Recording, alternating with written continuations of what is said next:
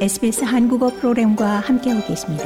sbs.com.au/korean에서 더욱 흥미로운 이야기들을 만나보세요.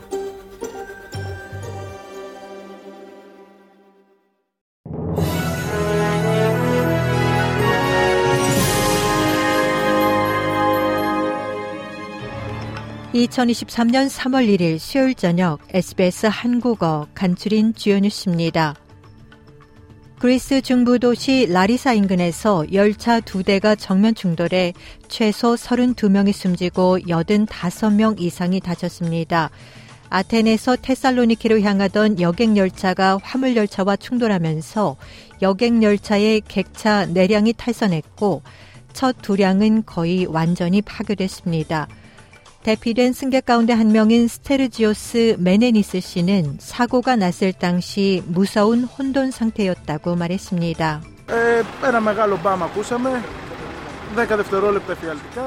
We heard a big bang. It was 10 nightmarish seconds.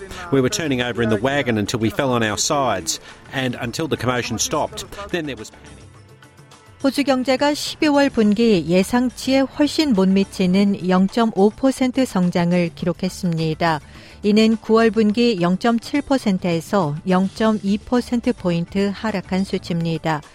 짐 차머스 연방재무장관은 생산성은 사람의 투자하는 방식의 문제이고 그 투자를 통해 테크놀로지가 사람들의 적이 아니라 우군이 되도록 해야 한다고 강조했습니다. When it comes to productivity, it will be all about how we invest in our people so that they can adapt and adopt technology so technology works for people, not against them. That's the productivity task. 연방정부는 소셜미디어 앱 틱톡에 대해 어떤 조치를 취할지와 관련해 국내 안보기관의 조언을 따를 것이라고 밝혔습니다.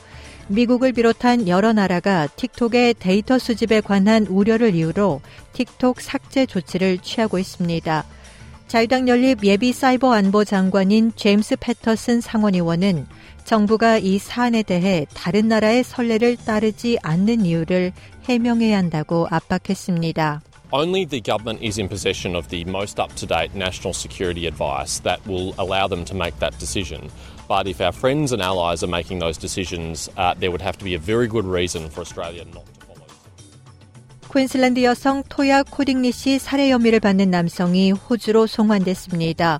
호주 시민인 38세 라윈더 싱 씨는 어제 델리에서 호주행 비행기에 태워졌으며 오늘 멜번에 도착했습니다. 에나스타시아 펠러쉐이 퀸슬랜드 주총리는 그의 송환이 코딩리 씨 유가족에게 위안을 주기를 바란다고 말했습니다. Um, can I say how um, thankful we are for the police investigation here? Like, it has been phenomenal um, to track this person down in India and to do the extradition. SBS 오디오가 비슬라마어, 말레이어, 오로모어, 테터머 등 4개 언어를 서비스 목록에 새롭게 추가합니다. 또 텔루구어 서비스를 재도입하고 펀자부어와 네팔어 팀을 확대하며 남아시아 커뮤니티의 젊은 수용자층을 겨냥한 영어 팟캐스트를 시작하는 등 호주 사회 변화에 맞춰 서비스를 변경합니다. SBS 오디오는 총 63개 언어로 방송하게 됩니다. 이상이 2023년 3월 1일 수요일 저녁 SBS 한국어 간추린 주요 뉴스입니다.